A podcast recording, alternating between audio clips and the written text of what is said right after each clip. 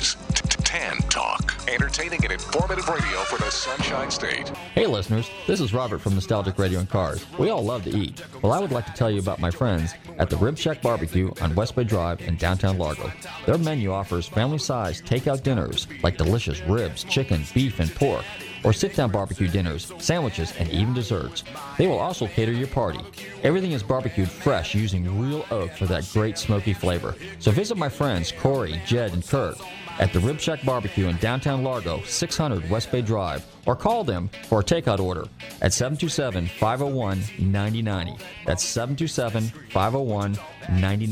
They truly have the best smoking barbecue in town. Oh, and be sure and check out their great barbecue sauce. That's the Rib Shack Barbecue in downtown Largo, 727 501 9090. I'm telling Robert from Nostalgic Radio and Cars sent you.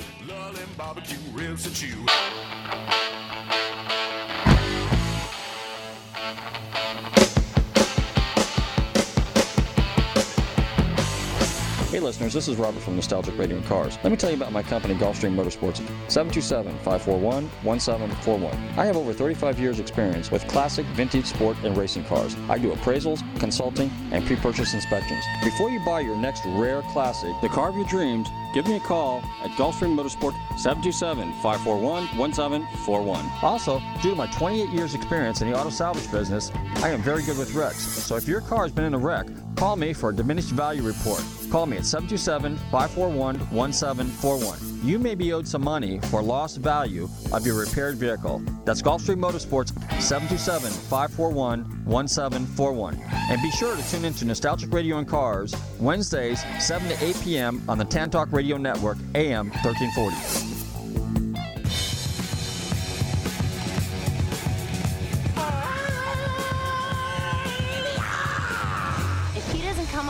By the end of the week, he's out of here. You wake me up for that? Come on. Dewey Finn would have sold his soul for rock and roll, but nobody was buying. You're an embarrassment. You're out. Maybe it's time to give up those dreams. Don't you miss rocking out? You're not a teacher, Ned. You're the cross-dressing incubus from maggot death. Dewey, I'm not a satanic sex god anymore. I'm a sub, and soon I'll be a certified teacher. Is this Mr. Schneebly? I'm the principal here at Horace Green Prep, and we need somebody to start immediately. Hmm, so how much are we talking here? Six fifty a week. Hello, this is Ned Schneebly. Everyone, I'd like to introduce Miss Dunham's substitute. This is Mr. Schneebly. All right, look, I've got a hangover. Who knows what that means? Doesn't that mean you're drunk? No. It means I was drunk yesterday. Now, at the most prestigious prep school in the country, Yes, Tinkerbell. That poster charts everyone's performance. where the students are rewarded for following the rules, What kind of a sick school is this? he's going to teach them a lesson There will be no gold stars or demerits. that will rock their world. It's called Rock Band. Is this a school project? It will go on your permanent record. Hello, Harvard, yo. You, what's your name? Zach. You ever play electric guitar? My dad won't let me. Zach, do not walk away from me when I'm talking to you. What makes you mad more than anything in the world? No allowance. Chores. Bullies. All you bullies get out of my way, cause I am Mr. Schneebly, just wanted to say, that was a really cool lesson today. Oh, thanks, dude. All they wanted was an education. They're gonna laugh at me. You have an incredible singing voice. People are gonna dig you, I swear. Okay. What they got Clear. was a revolution. I've just been informed that all of your children are missing. And if you wanna be a teacher, Jack Black. The School of Rock. It will test your head and your mind and your brain. There's a really big show tonight. A really big show tonight. Yes, sir. We've really got a spectacle for you this time. Hey, the Red Rocker Sammy Hagar here, and you are listening to Nostalgic Radio and Cars. Ah, woo! Good God, woo!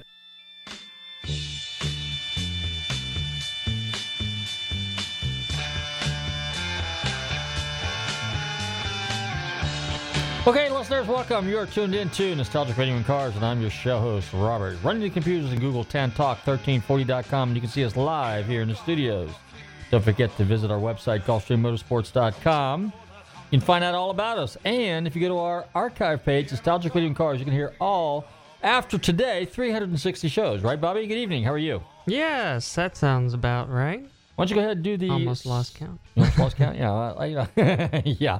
Why don't you go ahead and do the social media honors as well? Sure. Facebook, Twitter, YouTube, Instagram, LinkedIn, at Nostalgic Radio and Cars, at NRC On Air, and Instagram being at Gulfstream Motorsports. That's right. Now, uh, the beginning of the show, we played with Jack Black, School of Rock. Now, the reason we're doing that is because we have a very special guest coming on this afternoon. He's a local, very talented musician, guitar collector, and car enthusiast. So we will have him on, and so we're going to kind of do with the go with the music theme today a little bit. As a matter of fact, you know what, Bobby? Earlier this afternoon, uh, I had to run with your mom to go uh, go to Home Depot. You know, those kind of and to, to to finish up my honeydew list. But anyway, I uh, she wanted to stop by Marshall, so what was I to do? Sit in the car? So I went to Guitar Center, and uh, while I was in there, I was listening and trying out the new headphones because you know I need a new set of headphones. But anyway, guess who walks in there? Harvey. So uh, Harvey was in there and he was uh, getting something straightened out. But uh, anyway, so this got to get that equipment looking good before the, tonight. That's right, because every Tuesday night, going on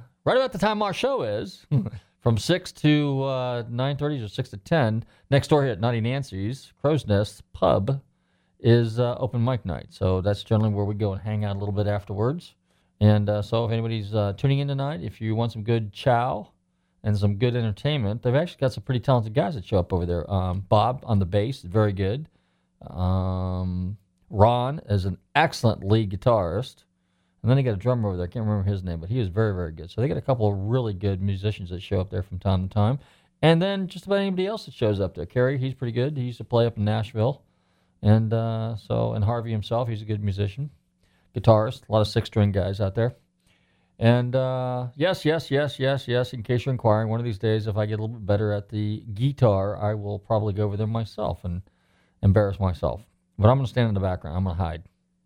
So at any rate, uh, so what did we do this weekend? Well, we tried to endure the rain as usual, but there was Cars and Coffee at the DuPont Registry, which uh, we went to, or I went to, and uh, Miss Moneypenny was there. So if you get a chance and you check out our Facebook page, there's some pictures up there. But after that, I decided to go over to Dimmitt Auto Group and hang out there for a while because they have a another Cars and Coffee, and uh, it's a pretty cool place. And they actually have real live Krispy Kreme donuts, Bobby, our favorite. Since we missed Donut Day, I figured you know I would take deliveries. I'm don't worry, I ate your share too. Ah, thank See, you. I, I was thinking of you, so I ate a uh, two chocolates and one glaze because I know you're a glazed uh, donut fan. Now Rob's gonna call in with some trivia about donuts. yeah, Radio Rob. And uh, so at any rate, uh, so I went there, hung out there for a while. And if you go to our Facebook page, you'll see some pictures of Miss Moneypenny sitting up in front of the dealership, the Aston Martin dealership there, between, flanked by, I should say, two beautiful Aston Martins. In fact, uh, they're really, the new um, Vanquish, is, Vanquish is uh, quite a quite an interesting piece. In fact, I think we did a little um, little uh, little ditty on uh, the Aston Martin in one of the for one of the James Bond episodes, and uh, they were introducing Q was introducing the new Aston Martin Vanquish to uh, Mr. Bond, and when he clicks the little button, the car actually disappears. So it vanquished.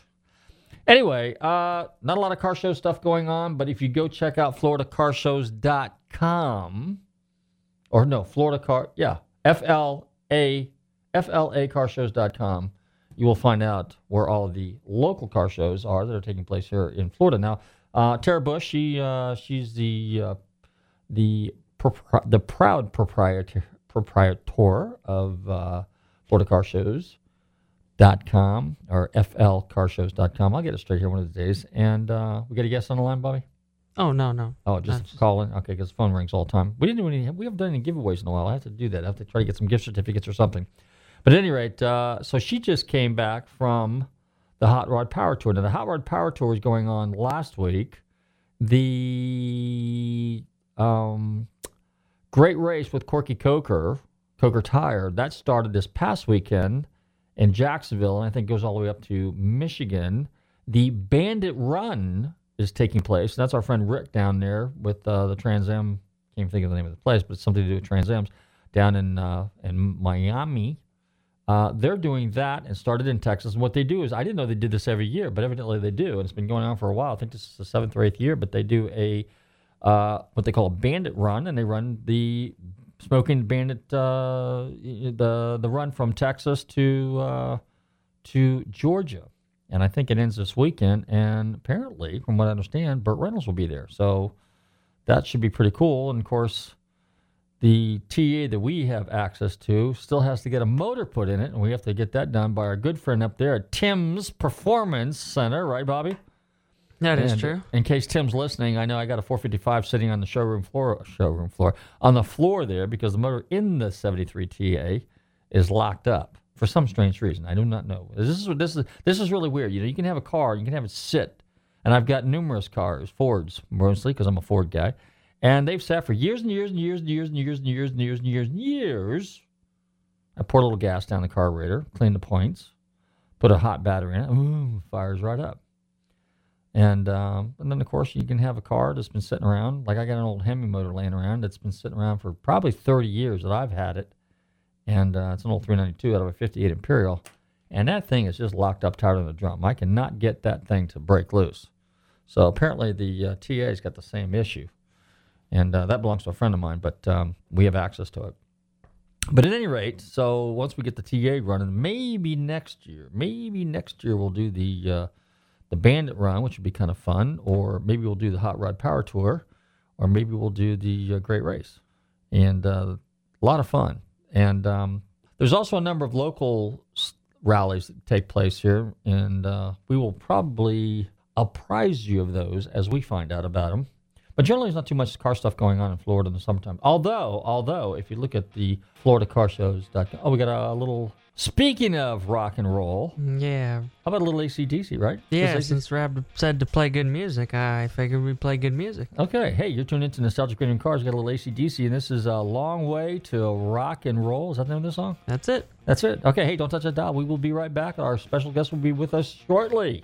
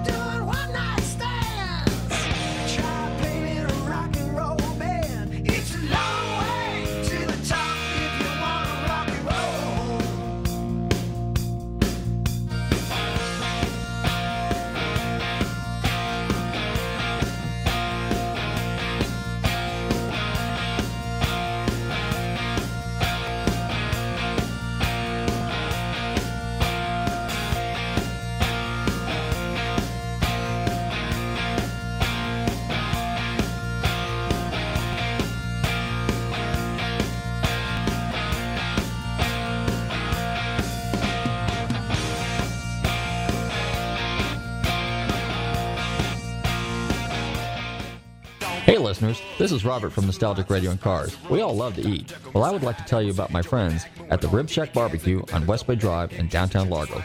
Their menu offers family sized takeout dinners like delicious ribs, chicken, beef, and pork, or sit down barbecue dinners, sandwiches, and even desserts.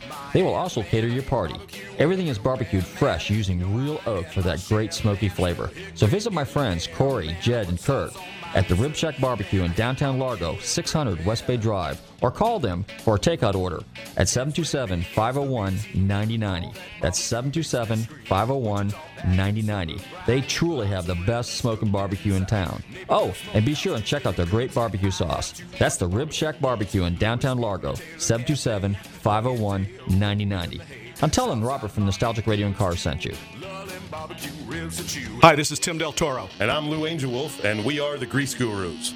Our show is broadcast every Saturday morning live at WTAN Tan Talk Radio 1340. That's 10 o'clock every Saturday morning for an automotive forum that is flavored with humor and insight. We encourage you to call in and be part of the Grease Guru Show. We'd love to have you, and we will certainly help you find your inner grease. This show is sponsored by Tim's Performance Service Center in beautiful Tarpon Springs at 906 Verona Place, and you can reach us personally at 727 543 1601. Aha. You may be owed some money. After 911 and 411, call 541. That's 727 541 1741. Call Gulfstream Motorsports for a diminished value report. Due to my 28 years' experience in the auto salvage business, I'm very good with wrecks. So if your car's been involved in a wreck, call me for a diminished value report. Call 727 541 1741. You may be owed some money for the lost value of your repaired vehicle. And visit us at GulfstreamMotorsports.com. Hey everybody, this is Andy Powell, guitarist, Wishbone Ash, and you are listening to Nostalgic Radio and Cars. Yes, and we're back. Andy Powell, Wishbone Ash. That was a good band back in the '70s. Anyway, yes, we're our theme tonight is music, rock and roll, and all that other good stuff. So, uh, yes, I'm a terrible musician, but I like guitars. I think guitars are cool, and I'm getting a little bit better at it. You know, practice makes perfect. So, uh, anyway, let's talk about a bit about, about cars. Now, what was I talking about? I was talking about Bandit. Is that what I was talking about? The Burt You were thing? talking about the Bandit, right? Yeah. So and and Firebirds and stuff like that. And uh, I'll tell you what. Speaking of cars, the second gen Camaros and Firebirds from 1970 1981 have become highly prized and highly collectible. Let alone the 76, 77, actually 77 Bandit Edition cars. By the way, it's the 40th anniversary of Smokey and the Bandit.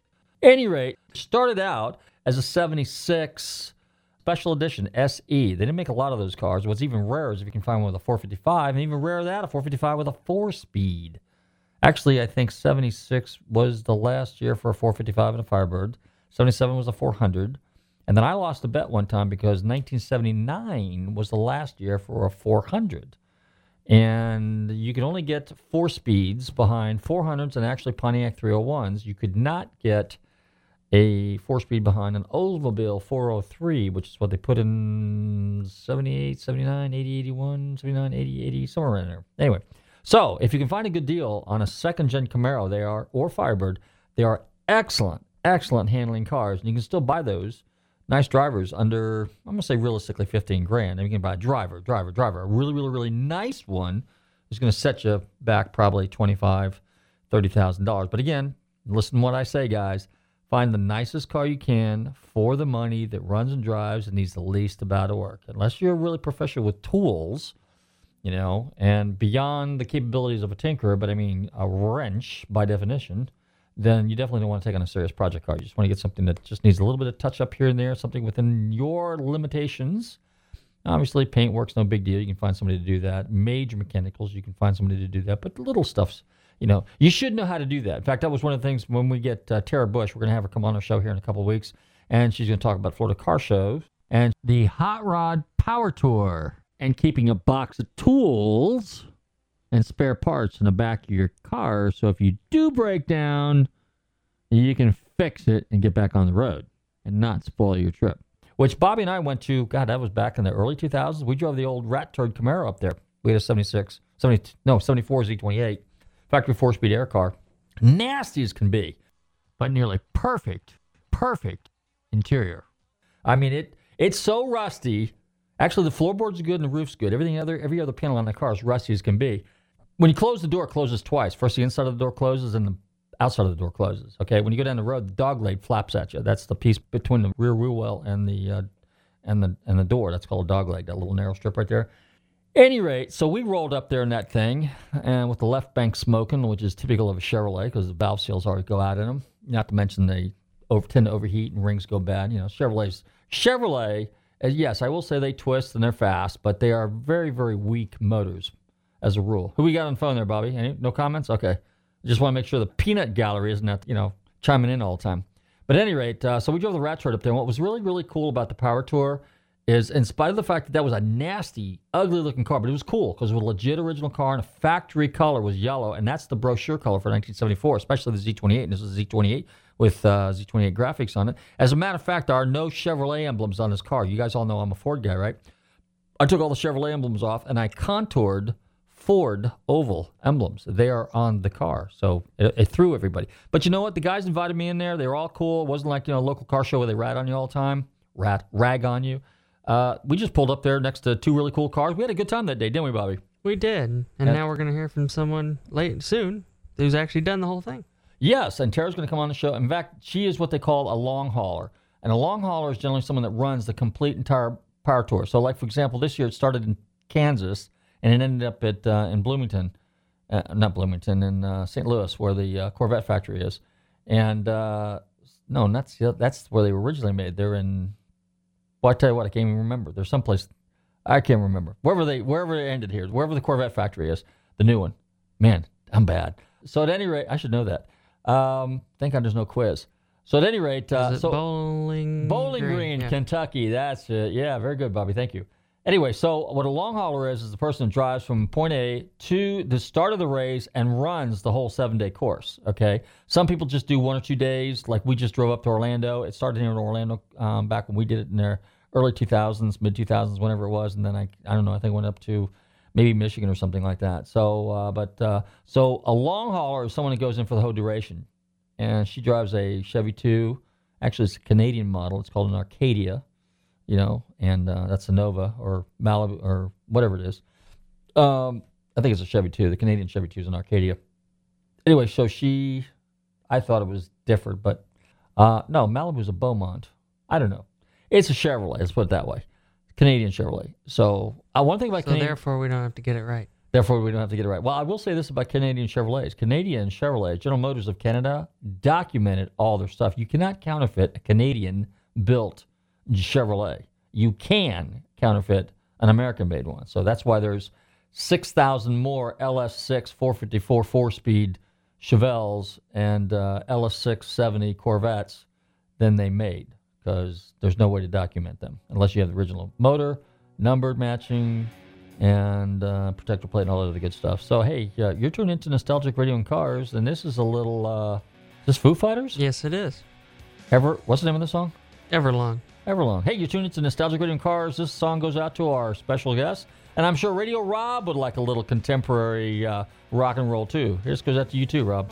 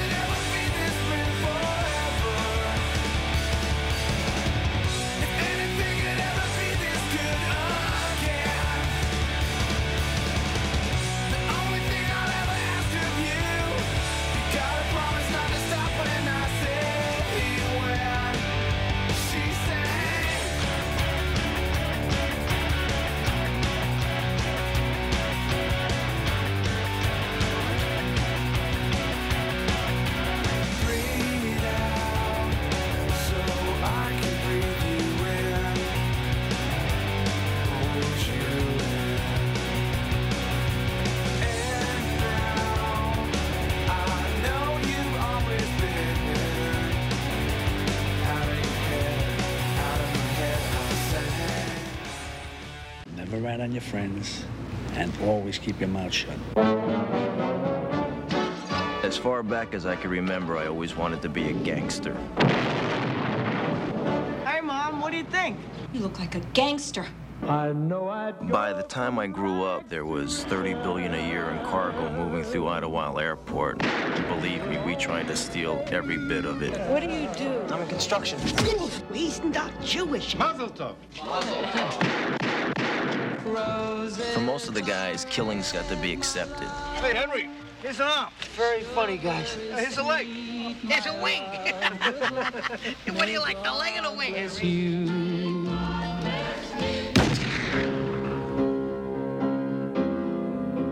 For us to live any other way was nuts.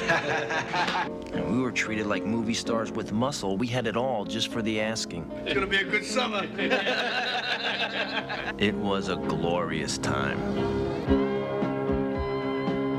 In a world that's powered by violence, on the streets where the violent have power, a new generation carries on an old tradition.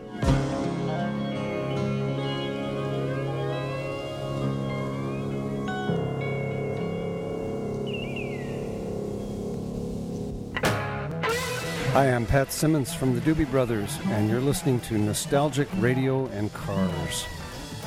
Okay, we're back, and uh, you are tuned into Nostalgic Radio and Cars, and now it's time to introduce our special guest for the evening.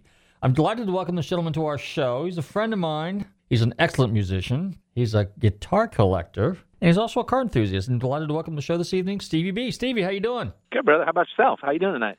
Very, very good. So uh, you're about uh, 2,000 miles away, right? I am. I'm about 1,200 miles away. Oh. I'm up in Johnstown, Pennsylvania, up near Pittsburgh, up in the mountains. Okay, well, we'll say 2,000 if we're there and back. How about that? That's right. that's that's how we turn it around. There we go. Anyway, so how you been? I'm doing great, man. Just been living the dream. You know how it goes. Yeah. All right, let's take uh, take us back to uh, Stevie B when Stevie B first picked up a six string. Oh, I moved to Florida in uh, July of '71, and uh, previous from that, I was just a little Italian boy in New York City playing the accordion. And I moved to Florida, and I had to keep taking accordion lessons because my parents made a big investment. And six months into that, the accordion teacher died, and I was off the hook. And uh, I started mowing lawns, and poof, bought myself a little bass guitar at Uncle Sam's pawn shop in Town and Country in Tampa, and within three or four weeks, I had the money to pick it up, and that was it. I just came home and started going crazy. Learned uh, Grand Funk and Black Sabbath and all the you know early stuff of the day, and that was it. I instantly had friends who played in bands at school, and they were dying for a bass player, and uh, I was in like three or four bands, even though I barely could play.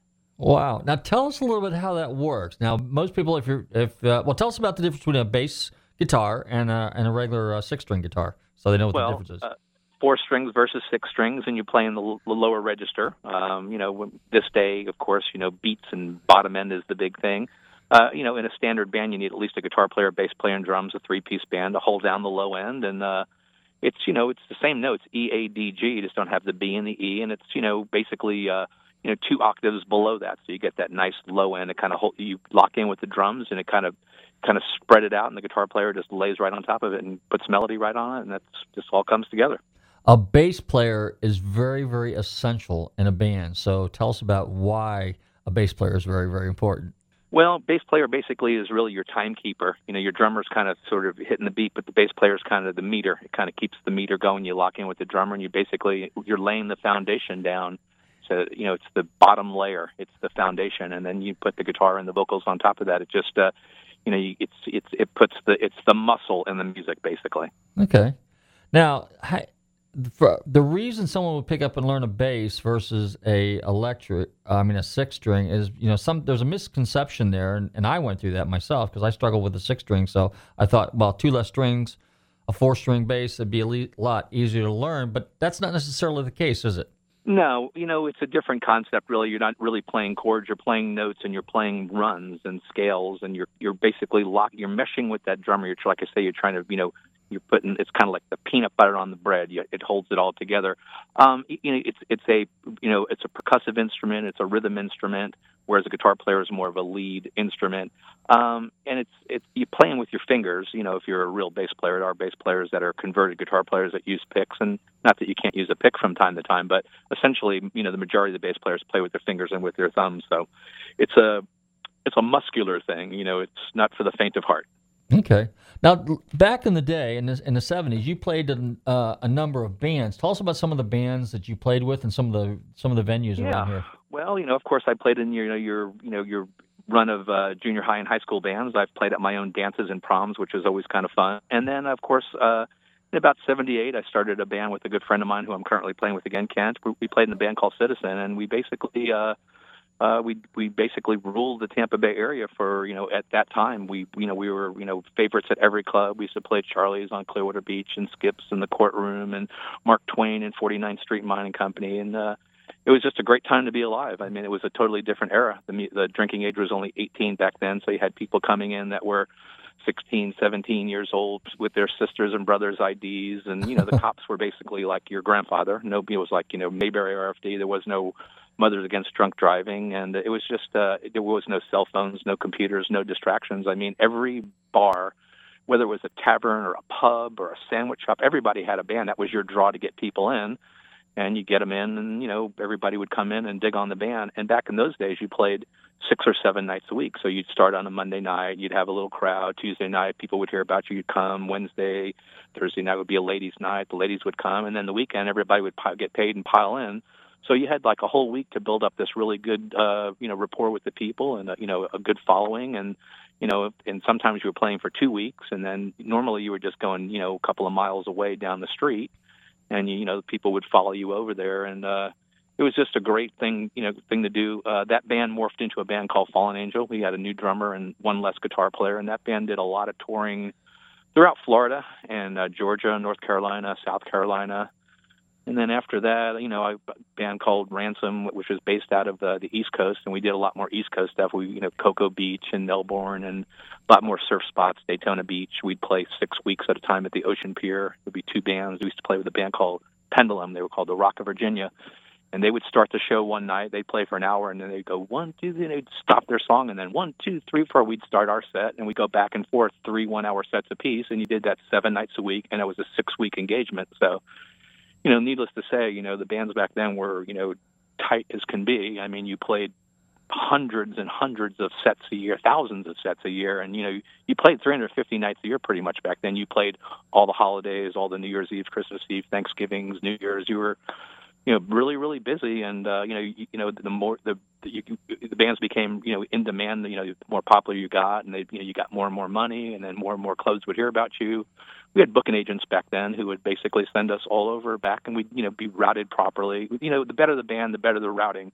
so you go from tampa to st pete from st pete you go to bradenton sarasota fort myers and you flip over to the east coast you do hallandale fort lauderdale you do uh um fort pierce you'd work your way up to cocoa beach You'd work your way over to daytona jacksonville pensacola then you'd work your way into you know Georgia, and it was just a you know it was a full time job back then. It was uh, it's totally different than it is today. I mean, it, you know, you really could make a living at it back then, and uh, it was just a it was just a good time to be alive.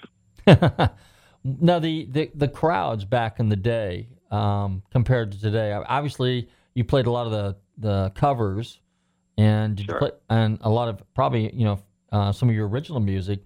What's the Well, go ahead. I was gonna say, what was it like? You know, I mean, where you know, because the people, the audience, and what's interesting is because you play at Ricky T's on uh, Treasure Island, and Bobby and I were down there a couple of weeks ago watching you guys play. And what was interesting is I'm looking around, I'm going, "Whoa, hey, this is like uh, Charlie's Place in 1975 when I used to hang out down there because it's the same demographic." So is It that is, is that is that about the sa- is that is that a fair statement? Yeah, I think so. Um, you know, back then though there was a lot less distractions. I mean, today when you play in a crowd, I mean, you have a little bit of everybody. Luckily, Ricky T's is a beach place, so you have your local people that come that like the band, that follow the band, and you have people that are on vacation. You're there to entertain them. They're, they're you know they're there to have a good time to drink. They have nowhere to go. They don't have to drive or anything. So, you know, they usually get to party down pretty hard, and they don't have to worry about driving anywhere. So they let it all hang out. Uh, today, in a lot of other clubs, when you play at, uh, the difference today is that people are so distracted. You'll look out into the crowd and you'll see girls' faces that are glowing blue from their cell phones. I mean, everybody's distracted. Everybody can't get that phone out of their hands. They're texting. They're looking at websites. They're live Facebooking. They're posting. So uh, the band is kind of, you know, in, in some places it's kind of background. You know, where the beach bars, you know, you're it's it's still, you know, kind of the good old days. It's still, you know, good entertainment. People go down there to have a really good time. Uh, the uh, let's talk about the music industry a little bit. You know, when you you guys were bands back in the day, and did you, along with your your contemporaries at the time, was it a goal to you know, become a big name band. And what was it like trying to achieve that goal? Yeah, absolutely. I mean, every band aspired to, you know, have a record deal, you know, because back then that's how you got, you know, you, you know, you play these showcase gigs. You know, we did a lot of gigs in Orlando and, you know, uh, up in Jacksonville and these big clubs. And, you know, there was, there was, you know, uh, Molly Hatchet and 38 Special and Lynyrd Skynyrd. There was bands that came out of here, you know, like, you know, a lot of them were in the Southern rock vein, but you had the Outlaws, you had White Witch. So there was, you know, bands that were getting, you know, Stranger was a band that used to be called Romeo. Then they, you know, they got, you know, kind of close. They got a record deal and had an album going. So, and they were guys that we played with and knew all the time. So everybody felt, you know, you know, was with your grass. So you basically went out there and, you know, you were playing every single day. So I mean, everybody was tight. And during the afternoons, you'd wake up and have some lunch, and then everybody would get together and write some songs. And then, you know, you you know rehearsed them in the afternoon. You played them that night, and you it was a proving ground for you back then. You get to see what went over and what didn't. And uh, one of the bands we were in, Street Life, was. Uh, were pretty successful. We were kind of on the verge. We had, you know, little EPs and uh back then we were you know we had cassettes. That was what we had. That was the format back then. We had our own cassette that we could sell at our gigs and all original stuff. And if you listen to it today it, it sounds fantastic. It all holds up very well compared to uh, a lot of the you know stuff that you would hear. But um basically it was uh, it was who you know right place at the right time. And unfortunately a lot of the record execs that would come down to Florida would come down and would get so seduced by the the partying and the women and the drinking that they were kind of kind of like a vacation. They would come down, they'd kind of forget what they were there for. So they would, you know, you would be partying their brains out, but then the next day they would kind of forget what they saw. So, uh, you know, it was it was you know challenging to say the least. But everybody who tried it. Uh, the guitar the guitar player I'm with now, Kent, me and him left the band Street Life, which was a very successful band. We toured a lot. We were making really good money back in those days, and good money for those days was in the you know, twenty five to three thousand dollar a week range. So I mean, you know, you're playing six and seven nights a week. So when you start out early, most of the bands start out. Everybody was pretty much playing most of the week, or at least four days, and you'd start out in the uh, 800 to 1,000 range, and then you get bumped up to 12 to 15, and then if you hit 2,000, it was remarkable. So we were at that 25 to three range, and you needed it because you had, you know, a sound man, light man, you had a road crew guy, you had a 24 foot U-Haul, you had hotel rooms, you know, you traveled a lot. You had to pay your agent 15 percent. And uh, we got kind of tired of it. We got a little bit burnt out, so we went to LA, which was the epicenter at the time. That was height of the MTV era, and uh, the direction that the band was heading in was a much heavier direction. You know, st- you know, and we were still more writing more, you know, pop rock and harder, you know, standard hard rock songs. And we thought we'd go out there and you know give it a stab. We wrote a lot of good songs, and problem out there is that you really end up having to pay to play. Um, most of the clubs out there, there's bands are a dime a dozen. It's kind of like a players in Nashville. They're everywhere. And uh, LA is really spread out. So you might have a gig that's in LA, but it's three hours from your house, you know, and it takes forever on these freeways to get places. And you have to, you don't get paid. You have to basically sell tickets or give out tickets, and they would give you a percentage of, you know, what who showed up with your ticket. And then if you wanted the sound, you had to pay seventy-five dollars for a sound guy. And if you wanted a light show, you had to pay fifty. And if you wanted a really good light show, you had to pay a hundred. So you, you weren't really making any money. It was an outrageous apartments back in the day. I mean, it was three times the price of Florida even back then. And you know, you, everybody was struggling. And the problem with the, the musicians out there were the musicians were everybody was trying to trying to get signed, and everybody was playing in three and four different bands, so they were very disloyal to the band. It wasn't like an all for one thing like it was here in Florida. Um, it wasn't the camaraderie where people stuck together. If you didn't have a record deal in two weeks or three practices, they were out and on to the next thing. You had guys that were playing in rock band on Monday, a new wave band on Tuesday, a punk band on Wednesday. Uh, you know, and originally, you know, they were just they were everywhere. So it was it was tough. So I stayed. I made it for about two years, and then I came back, and then I decided to go out and try it again. I went out for about another six months, and then I finally just you know just realized that just you know it wasn't going to happen for me. I I I I financially couldn't afford to stay out there. I was you know just a, I was penniless basically, and I came back, and uh, it all worked out for me when I came back. So uh, you know you know I, I gave it I gave it a pretty good shot. Okay, so then after that, you ended up doing what? You you, you kind of worked for a couple well, of when I first, well, when I, last job I had before I left there, the second time I went out there, I ended up getting a job working at Guitar Center. Back when Guitar Center only had three or four stores, they were just an L.A. based chain. So I worked at the store in Sherman Oaks, and I worked at the uh, accessory counter selling strings and accessories and pedals and cables and that kind of thing. And uh, know, you know, was really wanting to get into the guitar department because that was my love, of course. And but you know, the old pros in there just wouldn't even let you anywhere near the department. So I moved back, and I ended up getting a job at Thoroughbred Music, and I became, you know, you know, top guitar salesman at Thoroughbred Music, and uh, started playing again. And then I ended up getting involved with uh, top 40 bands and getting house gigs and making real money. And so it was kind of the best of both worlds. I'd play till two in the morning, get home, get a few hours sleep, get up, shower, shave, go to work, work till six thirty, seven o'clock, get home, shower, shave, and back over to the house gig. And then eventually, uh, the music just took over. The money was too good, and you know, it was just a wonderful situation. And uh, we got we had a house gig. We played, we traveled for a while, and then we had a house gig at Holiday Inn Surfside, which is no longer there now on um, Clearwater Beach. We played there for I don't know, probably a year and a half, and then we were seen by a club that was called Coyotes, which is in was Loehmann's Plaza, which is now Walmart at uh, uh, Coachman Road in US 19, and they opened up a brand new nightclub, and we were hired to be the house band there, and we were there for 27 months. So that was so I went from a year and a half gig to a 27th month gig. So I basically only had to move my gear two times in you know three and a half years. So it was wonderful money, and you know you, you know they covered your drinks, you covered your food. You never had a tab. You, they would you know they would write you up on a tab at the end of the week. They say how much I owe, nothing, and then you know you were paid in cash and. It was it was unbelievable. I mean, it's uh, you, you had to pinch yourself sometimes. You couldn't believe how good it was. So when when did uh, now you're you're uh, a guitar aficionado, okay? Absolutely. So yeah, and uh, and uh, and and when did you start collecting guitars? When did it kind of occur to you that yeah, this is kind of cool? I mean, well, I really always collected guitars. Really, I mean, even at like 13, 14, 15, I had two, three, four guitars. You know, they were middle of the road guitars. Well, they were actually pretty good guitars. You know, today you wish you had some of those guitars back, but um, you know, back in those days you didn't have a lot of money. So of course, if you wanted to get something good, you always had to trade something in. So you let a lot of pieces go. But um, and even in the mid '80s, I mean, I guess I guess kind of working at Thoroughbred kind of gave me the bug. I had a couple of guys I worked with, and they were they had been working at Thoroughbred since the '70s, and they had amassed a massive collection. They would get they would buy everything that came to the door, so they had the rarest of rare things. But back in those days, the rarest of rare things weren't really a lot of money. I mean, I remember buying you know 70s P basses, which today are in the twenty five three thousand dollar range. You could buy them for two fifty and three hundred dollars. So I mean, everything's escalated so much. But uh, you know, that's kind of when the light really kind of clicked on for me. Was probably eighty. I guess eight, about 85 or 86, and, uh, and I just never looked back. And you know, today I you know probably have you know close to 400 pieces, and you know, of course, I've been in the business for so long, so in over the years, I mean, you know, I've bought so many guitars and so many collections, and you know, you, you buy 15, 20 guitars, you keep three or four that you really like, and you sell the other ones, and you know, you you know, you move on, and uh, you know, it's just uh, it's like being a boy in a man's body. You know, you, you just can't get enough. now, if somebody was interested in collecting guitars, they don't necessarily have to be a musician. You can just appreciate the guitar for what the no. guitar is. As a matter of fact, some some of the best collections belong to doctors, lawyers, captains of industry. I've been, in, you know, I, I would sell guitars to you know, to guys that barely could play a D chord, but they had the best of everything.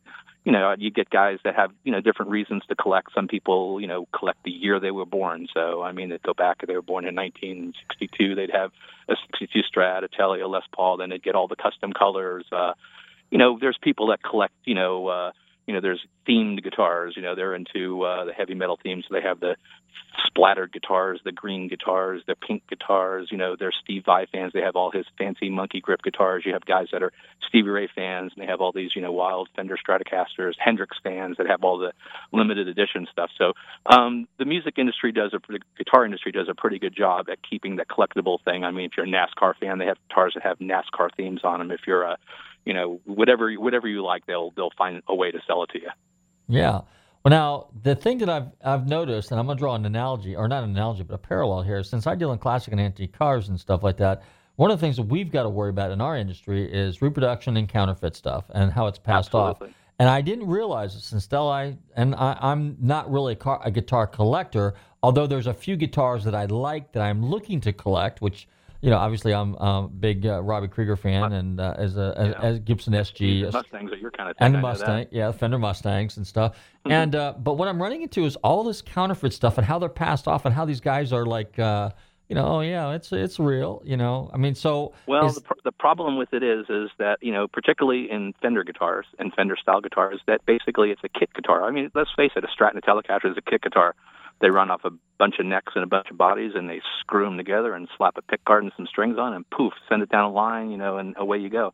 So you get people now that are you know everybody's a you know builder and uh you know and and the, the prices are getting you know it's like cars. I mean the, the stakes are high. I mean it's not the guitar is not a three hundred dollar guitar anymore. It's a three thousand dollar guitar. So there's always going to be people that are going to try to you know scam somebody that way.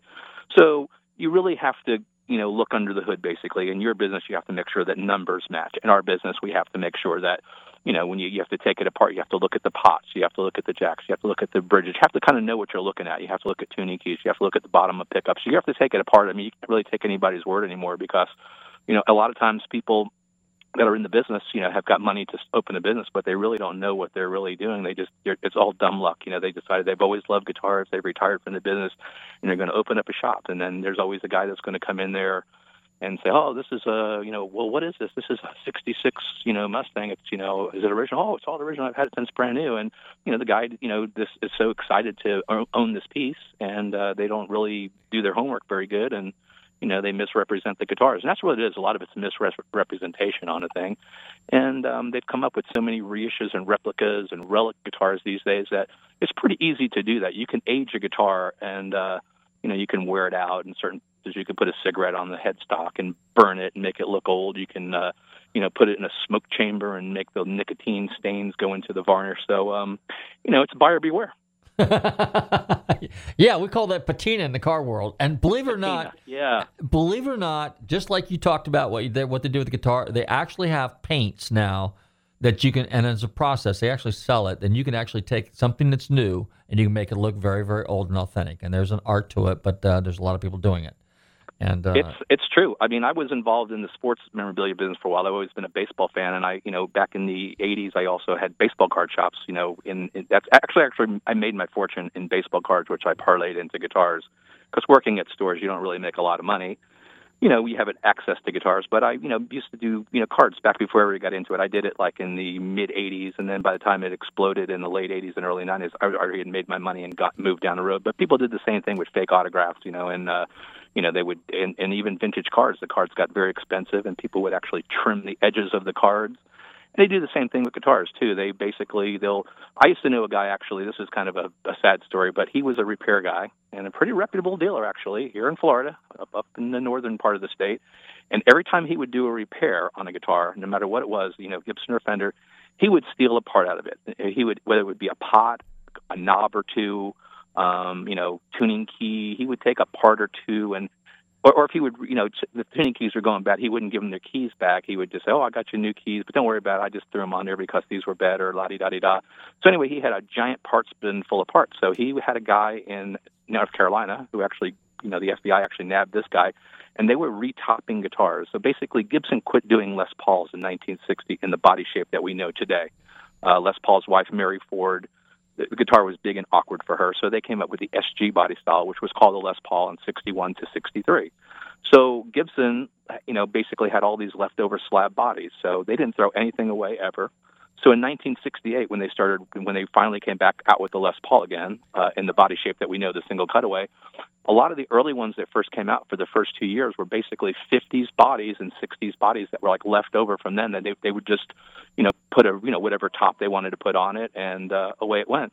So you have guys that would hunt down these bodies and they would retop the guitars. This is when flame tops were first starting to take off. Now today they're insane. They're 250 to half a million dollars for the right guitar, but back then they were 35 to 50,000, which was still a lot of money. So this one guy up in North Carolina would retop the guitars and age the tops. And, you know, this guy had it down. I mean, you could, he's the guy who, if you needed something refinished, you could send it to him. But, you know, he was seduced by the dark side. So he started coming up with these knockoffs. And he would, this guy would buy these, you know, 1968, 69 guitars until they kind of ran out and they would retop them. And then he would have all this, you know, stash of real pots. He'd have real 58, 57 pots, pickups, PAFs, bridges. And, so he would, you know, basically come up with it. They would have cases, and it would look authentic. I mean, it, they got away with it many, many years, and then finally, they sold it to the wrong guy, whose brother-in-law was an FBI agent, and you know, the guy found out. He tried to sell it at some auction, and somebody looked at it with a black light and realized that you know something had been done. They took it apart, and upon closer examination, they realized that it was, you know,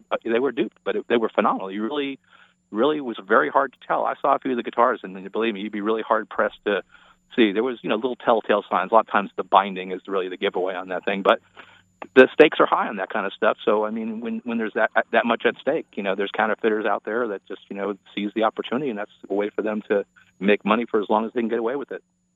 We got a few minutes left. Tell us about Stevie B's, the guitar Stevie shop. B. Your business, yes. These Um, the business? Yeah, oh, the- Stevie yeah. B's guitars. Well, Yeah, I started Stevie B's uh, basically in 1990, the end of '95, Uh-huh. and uh, first location was uh, at US 19 in Curlew Road, which is still there today. And I, you know, started it just just myself with a little uh, 700 square foot showroom. And then after you know a year, I had a travel agent next door, and the travel industry wasn't doing too well because of the online stuff. So he hitting the noise through the wall. He couldn't take it anymore. Just an Italian guy, and he splits, and that got the second side. And then we had a Pizza Hut on the other side. And they were working on Curlew Road, and they decided they were, you know, going to. They couldn't guarantee delivery on pizzas because of too much traffic in there, so they left that, and I ended up getting the third spot. And uh, it just it just grew, and we just you know we, we bought everything in sight. You know, Florida's number one guitar buyer, and that's you know I did a lot of advertising and was very aggressive, and I bought everything I could see. I've always loved used and vintage stuff more than I like new stuff. So you buy enough new stuff to satisfy the beginners, and you buy all the used and vintage stuff, and it just took off from there. In 2003, I opened the store at uh, 650 Central Avenue in downtown St. Pete. And in 2009, I opened up a store up in here in Johnstown, Pennsylvania, where I'm at right now. So I had three stores for a while, and I had really good people. Luckily, uh, nobody's ever been hired from Stevie B's. I handpicked everybody, so I always had really good people that I knew and trusted, and I knew how to delegate authority. I wasn't afraid to leave people there. And through the miracle of the cell phone, you can run businesses from everywhere. So I just built it up, and uh, then I was able to uh, sell the business to my employees, and it's still they still got it running today, and uh, they do a great job. And you know, Bear and Chris and Zach, they run the store and they do great repairs. They've been there for you know for they grew up in that store. They've been there for 15, 18 years. Some of those guys. The store's been there for 21 years, and you know, still still rocking and rolling, man. We just uh, we you know.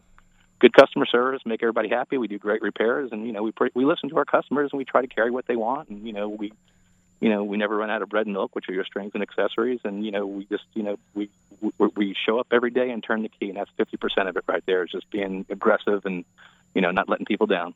And then if you want to buy good vintage guitars, that's where you want to go. Stevie B's up there on 19, right? Absolutely, Stevie B's on three hundred one one one US nineteen North in Clearwater. You can check them out at StevieB's.com. I believe they have a Facebook page as well, and uh, they're great guys. I mean, they're very knowledgeable, and of course, in anything that they you know they don't know, I'm their you know they can call me. I'm their consultant basically, and you know I can you know and I have a massive stash of vintage stuff as well too. So if they haven't got it, you know I probably do. Very good. Why don't you go ahead and give out their phone number real quick, since I'm sure you know by yeah, phone number of course is seven two seven area code. It's in Pinellas, and it's uh, seven eight five nine one zero six. Seven eight five nine one zero six at Stevie B's. And you'll want to talk to Bear. He's a resident guitar guru there. Bear or Chris can take care of you, and they're they'll do you right. I mean, if you have a guitar you haven't played in a long time, it needs strings. They'll restring it and set it up for you.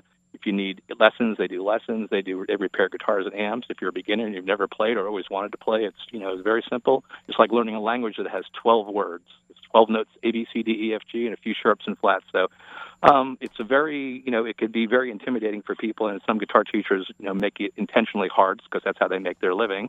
They want to run you at a snail's pace, but these guys will you know teach you what you want to learn. It's a it's a great it's a great thing for everybody for all ages. It's great for your memory now that we're all getting older and we're having to worry about Alzheimer's, depression. I mean, it's a good way to you know fend all that stuff off. You know, it really makes your brain work. Music rules. All right, Stevie, we're up against the clock. I want to thank you very much for coming on Nostalgic Radio Thank you, Cars brother. this evening. Okay. You take care. I'll see you I- when you get back in town next week. Take I care. I enjoyed it. Okay, thanks, Robert. You have a great night. Thank you, too. very much, buddy. I want to thank my special guest, Stevie B's. Don't forget to check out the store up on 19. In the meantime, hey, tune in to Nostalgic Winning Cars every Tuesday night for the most fascinating and legendary names in motorsports and music. Don't forget to share it with your friends. Check out our Facebook, Instagram, Twitter, and we'll see you at some of the car shows. Stay safe, drive carefully, and love your family.